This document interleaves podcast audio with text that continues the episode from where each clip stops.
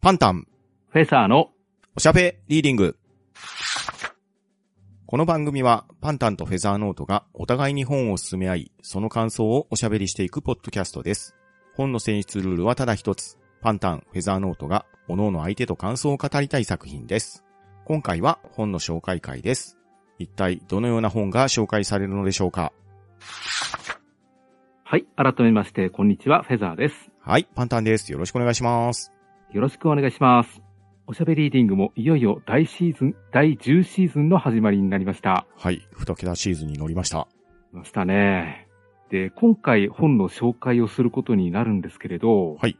まあ、紹介の前にですね、ちょっと、まあ、パンタンさんに聞いてみたいというか、まあ、リスナーさんにも聞いてみたいことがありまして、ほうほうほあの、いつも我々こうやって本の紹介をしてるじゃないですかう。。そうですね。で、その際にですね、はい。あの、本の内容がうん。あまりにも残酷だったり、うん。あるいは過激な性描写があるような場合は、うんうんうん。一応エクスキューズとして、あの、紹介の時に言っておいた方がいいのかなと、ちょっと思ったんですよ。ああ、そうですね。どうしたらいいんでしょうね。えーそういうあまり残酷な本は読みたくないっていう人もいらっしゃると思うんですよね。ああ、確かにそうですよね。うん気分的に今、そういうのはちょっとっていう人もいると思うんで、うんうんうんまあでも、どこまでが過激だっていうのが、線引きがまあ難しいんですけどね。うん。そうですね。まあ、読んでる我々も人として撮ってますからね。うんですよね。もうちなみに本ってええ。ゲームみたいなセロとか R 指定とかってありますっけ特にないような気はしますね。ですよね。うん。まあ、読んだ上で内容をどう受け取るかってところが大きいような気もするんですけれど。うん。うーん。まあ、今まで紹介してきた本のタイトルで、ええ。まあ、そこまで過激な描写があったかっていうと、まあ、そういうわけでもなかったっていうのが、まあ、これがたまたまだったのか、我々が無意識のうちに選出するときにうん。何かセーフティーを働かせていたのかっていうところは何とも言えないんですけれど。うん。まあ、とはいえ、あの、例えばあの、52Hz のクジラたちの、うん。トシ君やキコさんの人生ってなかなか辛いものがあるじゃないですああ、か。確かにそうですね。あれもだから、気持ちが弱ってる時に読むとちょっと辛いんじゃないかなっていうのはありますし、ああ、ありますね。まあ、割と僕もあれでやられた口ですからね。うんですようん、うんね。、うん、と、プリズンホテルも、うん。うん。あの、冒頭で割と、あの、女性を殴るシーン結構あるじゃないですか。そうですね。幸之助さんの行動はなかなかなもんでしたよね。うん。あれも、もしかしたら、読みたくないっていう人がいるかもしれないですうし、ーん、確かにそう考えると難しいところがありますね。おかしいんですよね。うん。まあ、一方で、あの、トゥールハンマー一発で10万の兵士の命が蒸発したっていうのもありますけうど、ん、うん、うんそこまで行くともう何が何だかわかんないんですけどうねん。。そうですね。特に SF 関係になってくると、なかなか線引きが難しいですし、うん。いろんなものの桁が変わってきますもんね。うん。だからまあ、わかる範囲、明らかに残酷だなっていうものだけ、一応注意を入れておこうかなっていうぐらいですかね。そうですよね。まあ、このあたりの意見はね、リスナーさんにもちょっと協力をお願いできればいいかなってところですよね。うん。いや、例えばですけど、ええ今後取り上げる可能性があるかないかは置いておいてですよ。うん。我々若い時に話題になったバトルロワイヤルっていう話があるじゃないですか。ああ、ありました。じゃあ、あれを、はい、取り上げましょうかってなった時に、うん。いやあ残酷表現がとてもあるのでご注意くださいっていうのが必要なのかどうなのかって話ですよね。うん、そうですね。うん。個人的には一言入れてもいいかなと思う反面、うん。まあ、あれは、まあ、完全に娯楽作品だよって言い切れるぐらいの振り切れ具合だとは思うんですよね。うんですね。だからこのあたりは明確な線引きっていうのは難しいなって思いますし、うん。まあ、現状においては、読んでる我々二人が、どれぐらいでセーフティーかけるかっていうところに委ねられているのかなって話ですよね。うーん、そうですようね。ん。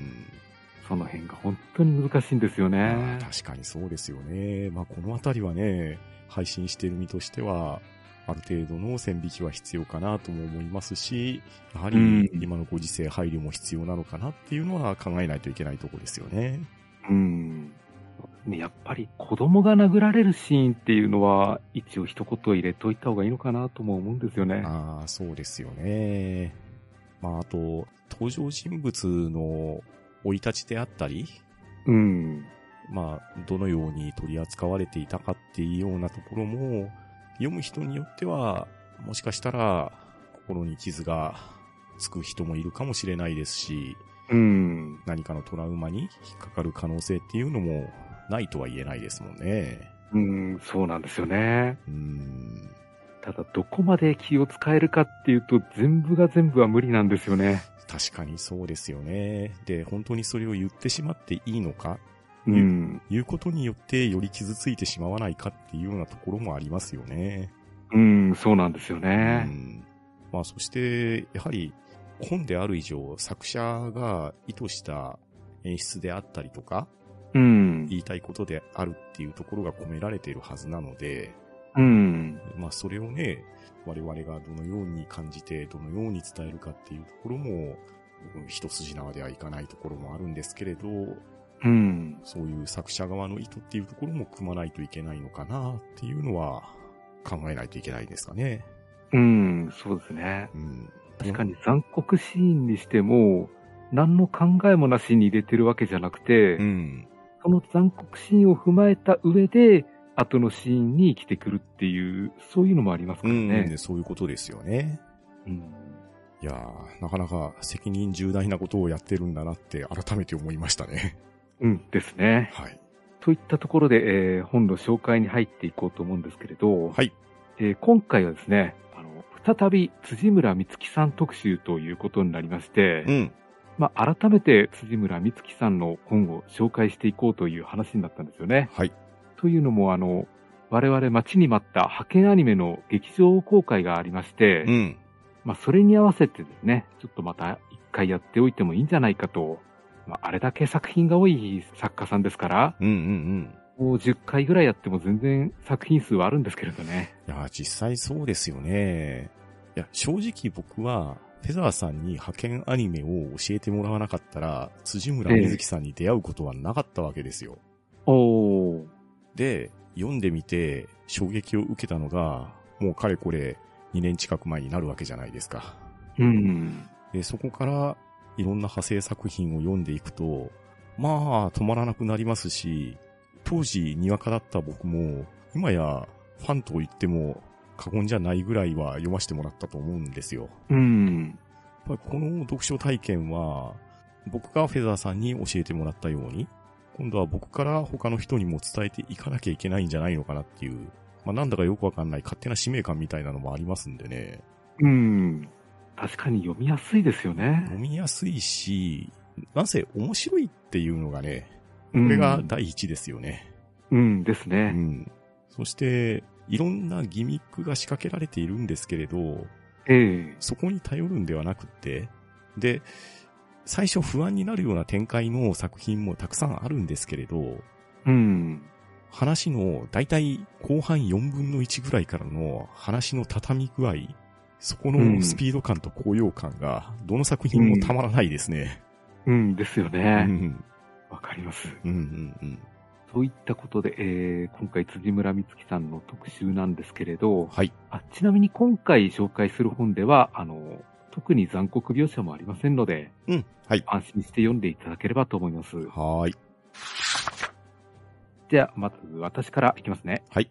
えーまず私が紹介するのは、えーレジェンドアニメですね。お、来ましたね。はい。まあ、以前この番組で派遣アニメという本を取り上げたんですけれど、はい今回はそのスピンオフ作品です。うんうんで、派遣アニメに登場した様々な登場人物のサブエピソード作品集になっていますね。はいこれが。うんで派遣アニメ以前の話もありますし、うん。うん。以後の話もありますので、うんうんうんああの人は他の仕事現場ではどんな風なんだろうという、まあ、人物造形が深掘りされていくような本ですね。なるほど。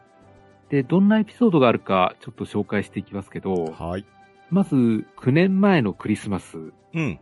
これは派遣アニメのカバー裏に載っていた短編で、うんうんうん。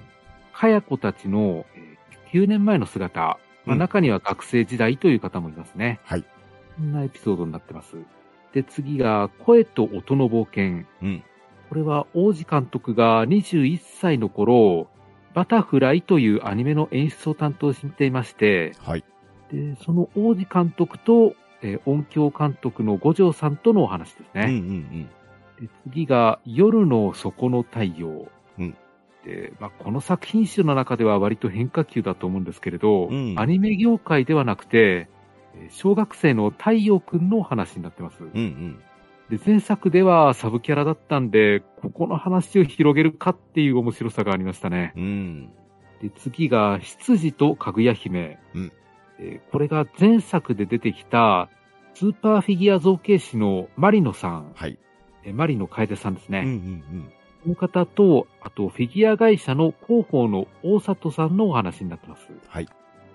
ですから、これもアニメとは若干ずれてるような部分の話ですうん。うね。んうんでそして次が派遣じゃないアニメ。うん。うんこれがセルフパロディのようなタイトルになってるんですけれど、うんうん。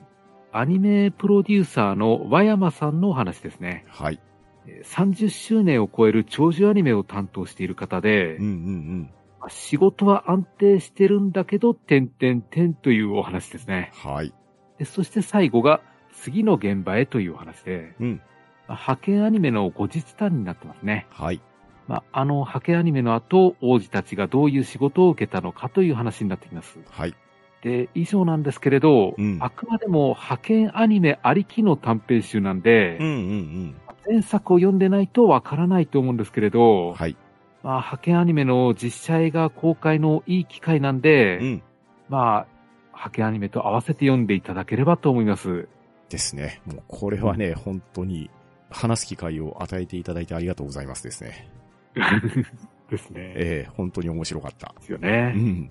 で、そしてですね、あの、このレジェンドアニメの中には、えー長らく辻村美月作品を読んできた方には、おなじみのあの人も登場しますと。うんうんうんうんうんうんうんうん。そういったところで、レジェンドアニメの紹介でした。はい、ありがとうございます。では続きまして、私パンタンからフェザーさんに紹介する辻村瑞希さんの小説なんですが、スローハイツの神様を紹介したいと思います。はい。こちらはですね、先ほどフェザーさんが紹介してくださったレジェンドアニメですね。うん。で、レジェンドアニメっていうのは派遣アニメのスピンオフ作品だっていう紹介していただいたじゃないですか。ええで、僕は派遣アニメを読んだ時に、辻村瑞希さんの作品に初めて触れたんですよ。うん。なので、おしゃべりーディングの派遣アニメの感想会を聞いていただいたら、辻村瑞希さんの深いファンの方からしてみたら、なんだパンダはこんなことも知らなかったのかっていう風な感想を今なら持つかもしれないんですね。うん。で、辻村水木ワールドっていうのがあることに何冊か本を読んで気づいたわけですよ。うん。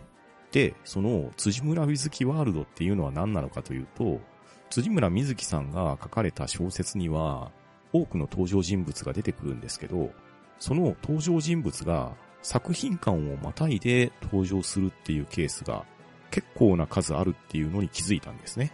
うん。で、このスローハイツの神様なんですけれど、このスローハイツの神様という本にうん。たくさんの登場人物が出てくるんですけれど、うん。その中に出てくる赤羽玉木さんという女性ですね。うん。この方がとにかく強力なキャラクターなんですよ。うん。この方が一体どういう方なのかっていうのが、このスローハイツの神様を読むことによって、その強力なキャラクター性と、また本を読んでいくにつれて、赤羽玉木さんをどのように読者が捉えていくかっていうのが、ぜひフェザーさんに聞いてみたいところなんですね。うん。もうその一点だけで、この小説をお勧めしようと思うんですよ。おおなるほど。ええいや、他にもね、千代田光輝って名前がバーンと出てくるわけですよ。ええで、千代田光輝さんといえば、うん。派遣アニメにも名前が出てきましたし、うん。また他の作品にもよく登場するキャラクターなんですよね。うん。で、この千代田光輝さんは、派遣アニメの時にも出てきたように、人気の小説家ですよね。うんですね。で、その人気の小説家が、このスローハイツの神様の中では、すごく大切な役割を持っているんですよ。うん。なので、赤羽玉木さん、千代田光輝さんっていう、辻村水木ワールドの中でも、なかなか大きな役割を持っているキャラクターが登場する作品として、やはりこれを抑えておくべきなんじゃなかろうかと思うんですね。うん。そしてまた、辻村水木さんは、藤子不二雄先生の大ファンっていうのも読んでいくうちに知れていったわけなんですけれど、うん。やはり藤子不二雄先生と聞いて何を思い出すかっていうのは、まあ、読者の人、リスナーさんそれぞれあるかとは思うんですけれど、うん。漫画道ですよね。うん。うん。で、まあ漫画道っていうと、まあ有名な漫画ですのでね、知ってる人も多いとは思うんですけれど、うん。このスローハイツっていうのが、辻村瑞希さんの中での漫画道なんではなかろうかって思いますし、辻村瑞希さんも確かそんなことをインタビューで言われてたと思うんですよ。うん。なので、一体何をもって漫画道なのかっていうところも想起しながら読んでいくっていうのは楽しみの一つかなと思いますし、漫画だけではなくて、小説であったり、絵であったり、映画監督であったりっていう、現代においては芸術家派だっていう人っていうのは、リアルな漫画道の時代に比べて大きく増えて多様化していると思うんですよね。